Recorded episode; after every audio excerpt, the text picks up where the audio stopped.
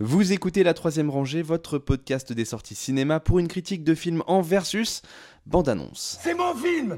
Tu fermes ta gueule!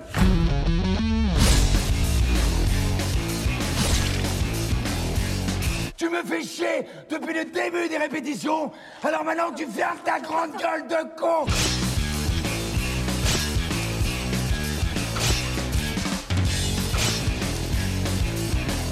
On continue de tourner, on n'arrête pas la caméra. Ah, C'est génial Oui, des ah, C'est un chef-d'œuvre. Justin et Lila sont allés voir Coupé euh, de Michel Azanavicius, écrit par Michel Azanavicius, qui a recopié un autre film, ils, vont en reparler, avec euh, Romain Duris, euh, Bérénice Bejo, euh, Grégory Gadebois, Mathilde Alut, Sébastien Chassagne, on avait dit qui d'autre? Jean-Pascal Zadi, Finnegan Oldfield? Finnegan Oldfield.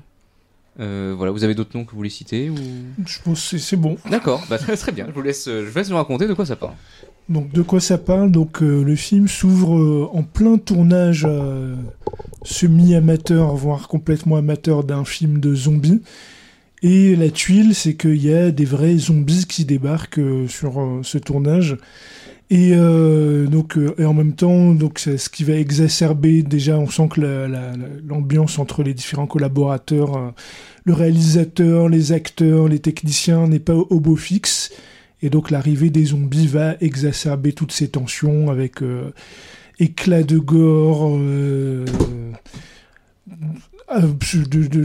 gore plus ou moins maîtrisés, plans séquences plus ou moins maîtrisés.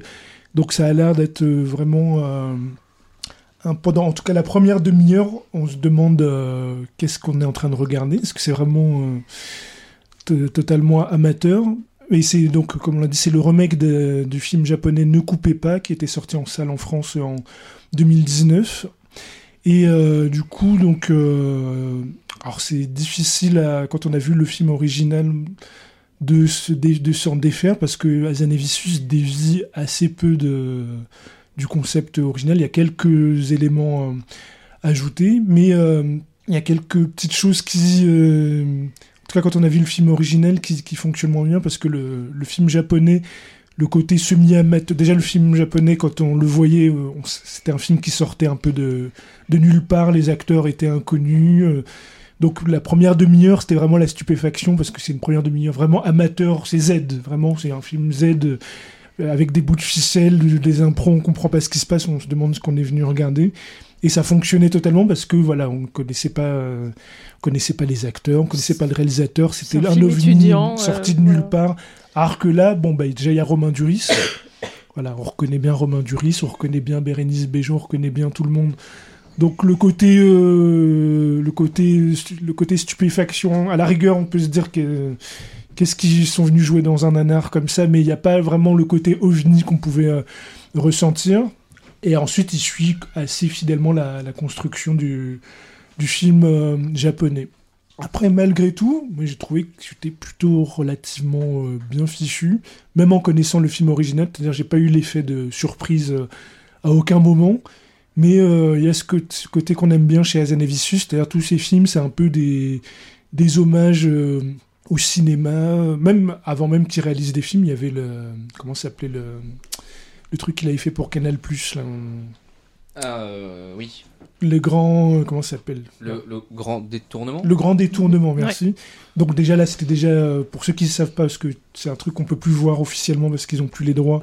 Mais c'est en fait, il avait fait un montage euh, de plein de films classiques euh, hollywoodiens avec les doubleurs français de l'époque de, de, chaque acteur hollywoodien, donc John Wayne, Burt Lancaster, et il avait monté bout à bout euh, des extraits de tous ces films-là en inventant une histoire complètement absurde, complètement scato, du grand n'importe quoi, mais qui était extrêmement drôle, surtout du fait euh, quand on avait vu les VF de ces films-là, c'est-à-dire qu'il avait pris les vrais acteurs, c'était le vrai doubleur de John Wayne qui parlait de, de caca et de chiasse et de choses comme ça, et ça part en vrille. Il avait pris aussi les, vrais doubleurs de, de Sin Hoffman, Ro- Robert Redford, il avait détourné, je crois que Les Hommes du Président.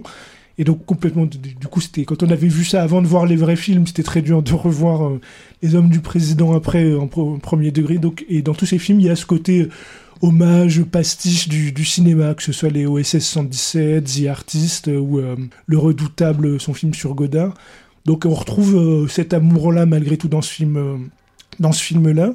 Alors même si il n'y a pas l'effet de surprise pour ceux qui ont vu le film original, il y a quand même, voilà, la magie fonctionne malgré tout dans un contexte français, et puis il réussit à se dépatouiller de, son statut de, de remake, je trouve, en utilisant certains éléments. Par exemple, il- le film est censé être bah, un remake d'un- d'une production japonaise, il l'inclut dans, l'histoire, et il a une productrice euh, japonaise qui est euh, assez tatillonne pour respecter le, film original, donc il y a un côté méta aussi euh, sur le fait de, faire un, remake, et le côté tatillon de cette productrice qui, va avoir des exigences assez absurdes, comme par exemple à un moment donné euh, de garder les noms japonais dans, de- de- de- des personnages dans le film, ce qui n'a aucun sens, euh, alors que le, remake se, se passe en France avec des acteurs français, donc il y a un côté complètement absurde où ils s'appellent chacun Satoshi, Natsumi, je commence à s'interpeller les uns les autres dans le film, dans le film, et ça, crée un décalage euh, assez intéressant, un petit, un petit plus, on va dire, par rapport au, film original. Il y a aussi le personnage de Jean-Pascal Zadi, qui est le, qui, qui- qui est le, Compositeur. le compositeur. Donc il n'était pas ça, c'est vraiment un ajout euh, total par rapport au film original.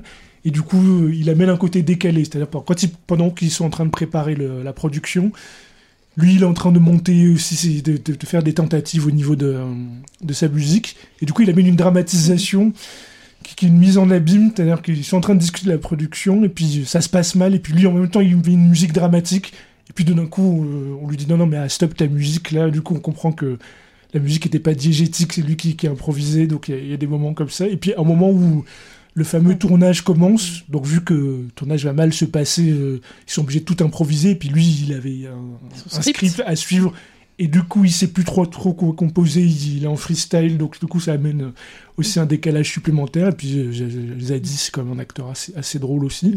Donc, euh, je, me mets à la place de quelqu'un qui n'a pas vu l'original. Je pense que, malgré tout, ça peut, ça peut quand même l'amuser, ça peut franchement le, faire rire. Après, quand on a vu l'original, voilà, il manque cet effet de surprise, euh, totalement cet effet de surprise, mais je trouve que c'est suffisamment bien fait pour qu'on passe pas un mauvais moment, euh, puis parce que les acteurs sont assez bons aussi. euh, Romain Duris, il, il va à fond dans le côté hystérique, et puis euh, même le côté avec la productrice japonaise, mine de rien, voilà, n'importe quelle personne professionnelle qui a déjà travaillé avec des, des ayants droit japonais ou des producteurs japonais, c'est des, des- des fois il peut avoir euh, des, des exigences euh, qui sortent de nulle part complètement absurdes. Donc c'est, ça, ça se tient malgré tout dans le film, même si c'est assez gros, mais euh, c'est des histoires qu'on peut entendre, hein, des histoires avec des, gens qui ont travaillé, que ce soit des gens qui ont acheté des droits de, de manga ou de ou d'animé ou des choses comme ça. Des fois il y a des exigences qui, sortent de nulle part et qu'on est obligé d'appliquer. euh, et du coup c'est pas pas si absurde que ça même les, au niveau de certains ajouts, je trouve. Et- mais moi, le problème que j'ai, c'est que j'ai essayé d'aller voir ce film euh, sans a priori, sachant que j'adore l'original. Quand j'ai entendu l'annonce du remake, j'étais atterrée. Parce que je voyais pas comment on pouvait faire un remake de ça, vraiment. Comme tu le dis, il y a énormément joue sur le- l'effet de surprise, sur le fait qu'à la base, ça reste un film étudiant qui a été tourné en 8 jours avec 20 000 euros de budget. Euh, par des, gens voilà qui avaient pas de carrière dans le cinéma enfin c'était et le film était à la base sorti dans je crois une salle à Tokyo euh, et il a vraiment marché par bouche à oreille euh, mais c'était vraiment le truc sorti de nulle part. Et même moi, quand je l'ai vu, c'était au, PIF, au Paris International Fantastic Film Festival, où c'est pas du tout, pas du tout bizarre de voir de la série B, voire de la série Z. Donc, il y avait cet effet de surprise. Est-ce que le film peut survivre à cet effet de surprise? Pour moi, la réponse, elle est claire, elle est, c'est oui, parce que le premier film, justement, enfin l'original de Ueda Shinichiro, euh, je l'ai vu plusieurs fois et à chaque fois, c'était un régal de le voir parce que je trouve que c'est un film qui a une incroyable bienveillance. Euh, c'est un vrai cri d'amour euh, face au cinéma, face à toutes les galères de tournage qu'il peut y Les- avoir les petites etc. C'est ça, les petites mains, comme tu dis. euh, et, et puis les, petits les petits égaux froissés à gauche à droite. Enfin voilà, je trouve qu'il y a quelque chose de très touchant dans le film original et qui n'est plus du tout pour moi dans euh, dans le dans la version d'Azanavicius parce que au-delà du fait que bon bah le Twitch le Swiss pardon je le connaissais mais en fait il sait qu'il peut pas assumer son, son twist totalement parce qu'il sait qu'il est Azanavicius, il sait qu'il a un bon cast, il sait que les gens s'attendent à euh, voir euh, quelque chose avec un minimum de qualité.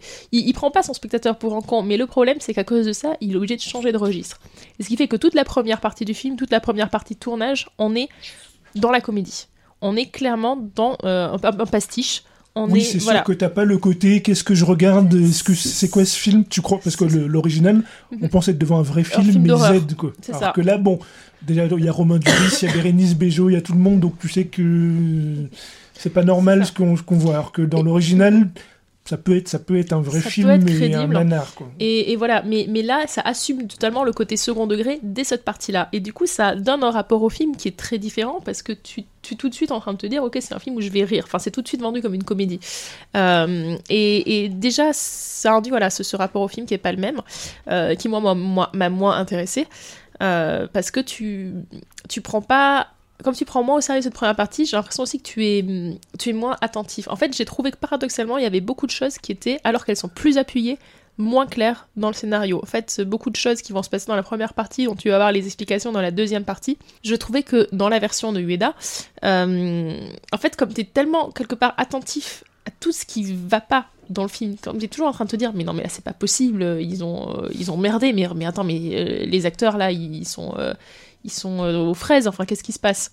Alors que là, comme tu sais que t'es dans la comédie et que t'es dans une suite de sketchs, quelque part t'acceptes le fait qu'il y ait des choses qui se passent pas bien. Alors il y a deux trois trucs effectivement que tu vas bien voir je, qui je vont suis être pas totalement d'accord parce qu'il assume, parce que tu pourrais te dire ça, mais il assume, ça dure aussi longtemps que dans l'original. C'est-à-dire là, t'as une demi-heure, l'original, t'as une demi-heure de quasi nanar, tu comprends pas Oui. où t'es. Et là, oh, ça marche quand même parce que t'as des acteurs connus. À un Mhm. moment, tu te dis, mais qu'est-ce qu'ils sont venus foutre là-dedans? À un moment, Parce qu'ils gardent le côté étiré. Mhm. Et du coup, alors tu te demandes plus qu'est-ce que tu te demandes plus qu'est-ce que, enfin, tu te poses pas les mêmes questions que l'original, mais tu te poses des questions quand même. Tu te dis que parce que c'était présenté en ouverture de Cannes, donc Mhm. imagine les gens au palais des festivals dans la grande salle et se mangent une demi-heure de zombies nanars euh, mal fichus avec des acteurs connus. Malgré tout, je pense que tu, tu- alors tu te poses pas tout à fait la même question que l'original, mais tu te demandes quand même qu'est-ce que je suis en train de regarder. Je pense que ça doit fonctionner malgré tout quand même. Oui, je pense, mais, mais voilà, du coup, je pense qu'il y a certaines vannes dans le scénario, enfin certains petits trucs. Moi, je, je trouvais que, enfin, je me disais si, j'avais pas vu l'original et que je savais pas qu'il y avait un lien à faire entre ces deux éléments-là, bah, ça me serait pas forcément venu parce que il y a tellement de grosses comédies partout dans tous les coins qu'au final, tu sais plus trop quoi regarder, je trouve. Après, voilà, en fait, c'est très difficile parce que c'est un film que je, savais que j'aurais du, mal euh, en étant très, euh, très fan de l'original. Je savais que il était impossible à transposer tel quel et que forcément quelque chose allait se perdre dans la traduction. Euh, J'étais contente de voir que malgré tout, Hazanavicius, euh, je pense qu'il est vraiment dans un hommage où il assume totalement le fait d'être un remake, où il fait référence voilà, ouvertement à l'original. Mais pour moi, ça a simplement pas marché et ça en fait ça m'a ça m'a vraiment dévasté parce que je me dis c'est bien parce que ça donne de la visibilité euh, un petit peu il y a eu une petite ressortie euh, de euh, donc de la version Nueda euh, qui, était voilà déjà sorti en salle. hein, qui était déjà France sorti en salle, là qui est ressorti. Je me dis c'est c'est bien parce que effectivement c'est un concept, enfin c'est un film que je trouve génial, mais qui est limité par son concept en termes de marketing, en termes de distribution et, et- et voilà. Mais mais du coup, pour moi le film original existe tel quel justement parce qu'il était départi de ces questions-là. Et le film d'Azanavicius ne l'est pas. Euh, dans le film d'Azanavicius, il y a une réflexion méta sur le public qui est pas inintéressante, mais qui me prouve aussi pourquoi est-ce qu'il peut pas vraiment marcher, parce que c'est pas un film qui peut exister, c'est pas un concept qui peut exister si vraiment tu prends en compte ton public et t'es là pour faire le malin devant ton public. Je trouvais qu'il y avait une sincérité dans l'original. Je, je- je pense pas qu'il fasse le malin. moi. Je trouve qu'il y a quand même il y a ce- cette sincérité, on la ressent aussi quand même. En plus, comme j'ai dit, dans ses films euh, précédents, c'est un, un sujet qui est au cœur de ses films précédents. Donc là, c'est pas juste pour faire le, le malin, je pense. C'est juste que la perspective, elle est différente parce Ouais. que euh, il y a des acteurs connus, c'est un remake, mais je trouve que cet amour-là des petites mains, le, la, fin, elle fonctionne quand Mhm. même. euh. Et puis même, il y a même les acteurs, je pense qu'il y a certaines interprétations qui sont différentes. Finnegan Oldfield, Ouais. l'acteur un peu péteux, le, chieur, il le joue différemment. Oui. Il le joue pas du tout comme l'acteur. L'original, dans le film original, c'est un espèce d'idol. euh, ouais, pseudo-idol Euh, comme on en trouve vide, pas mal au euh, Japon. ouais. Alors que là, c'est acteur méthode, je me prends au sérieux, j'ai le boulard. euh, Je bosse avec Lars von Trier. voilà, euh, c'est ça, voilà. c'est plutôt ça, quoi. C'est le, le jeune acteur qui a le boulard, qui s'y croit euh, et qui, qui, qui psychologise tout. C'est c'est autre chose et ça amène un autre humour aussi. Et je trouve que ça, ça, ça marche quand même. quoi. Et puis même Bérénice euh, le côté euh, parce qu'elle est actrice aussi, à un moment donné, elle se met à, à improviser. Je pense que malgré tout, ça, voilà, faut juste. euh, sortir de la perspective de l'original, mais je trouve que c'est quand même, je, on sent qu'il y a un amour du de l'original. Il a, il a pas voulu le, le dupliquer, euh, voilà, simplement, il, il a voulu euh, amener le, le- le même sentiment, mais euh, avec une autre perspective, quoi. Donc je trouve que ça, ça fonctionne quand même, quoi. Et puis, honnêtement, je pense que si on n'a pas vu l'original, ça, ça, ça doit quand même bien marcher. Moi, je l'ai vu en salle, Mhm. les gens riaient quand même Ouais, bien, ouais, ouais. euh, ça, ça, ça marche quand même, quoi. Bon, ça, je pense qu'effectivement, euh, moi, c'est juste que, enfin, pour moi, c'est impossible de se départir parce que ce que j'ai mis dans l'original, finalement, c'est pas et pourtant j'étais comme toi, moi, avant d'entrer Mhm. dans la salle, j'étais le couteau entre les dents, j'étais prêt à le descendre. genre, oui, mais ça va être nul, ça va être machin, l'original est trop bien. Et finalement, on trouve que il y a quand même, euh, voilà, il y a quand même une certaine euh, tendresse euh, dans la manière Mhm. dont, dont c'est fait, qui, et je trouve que ça, ça- ça fonctionne quand même. quoi. Il arrive à se faire sa propre identité. euh, après, c'est que aussi, c'est pas forcément une identité qui me parle. Et euh, il parle justement du fait que tu peux pas faire la même chose avec un public français qu'avec un public japonais parce qu'ils rigolent pas aux mêmes choses. Bah, moi, apparemment, je rigole plus aux blagues japonaises.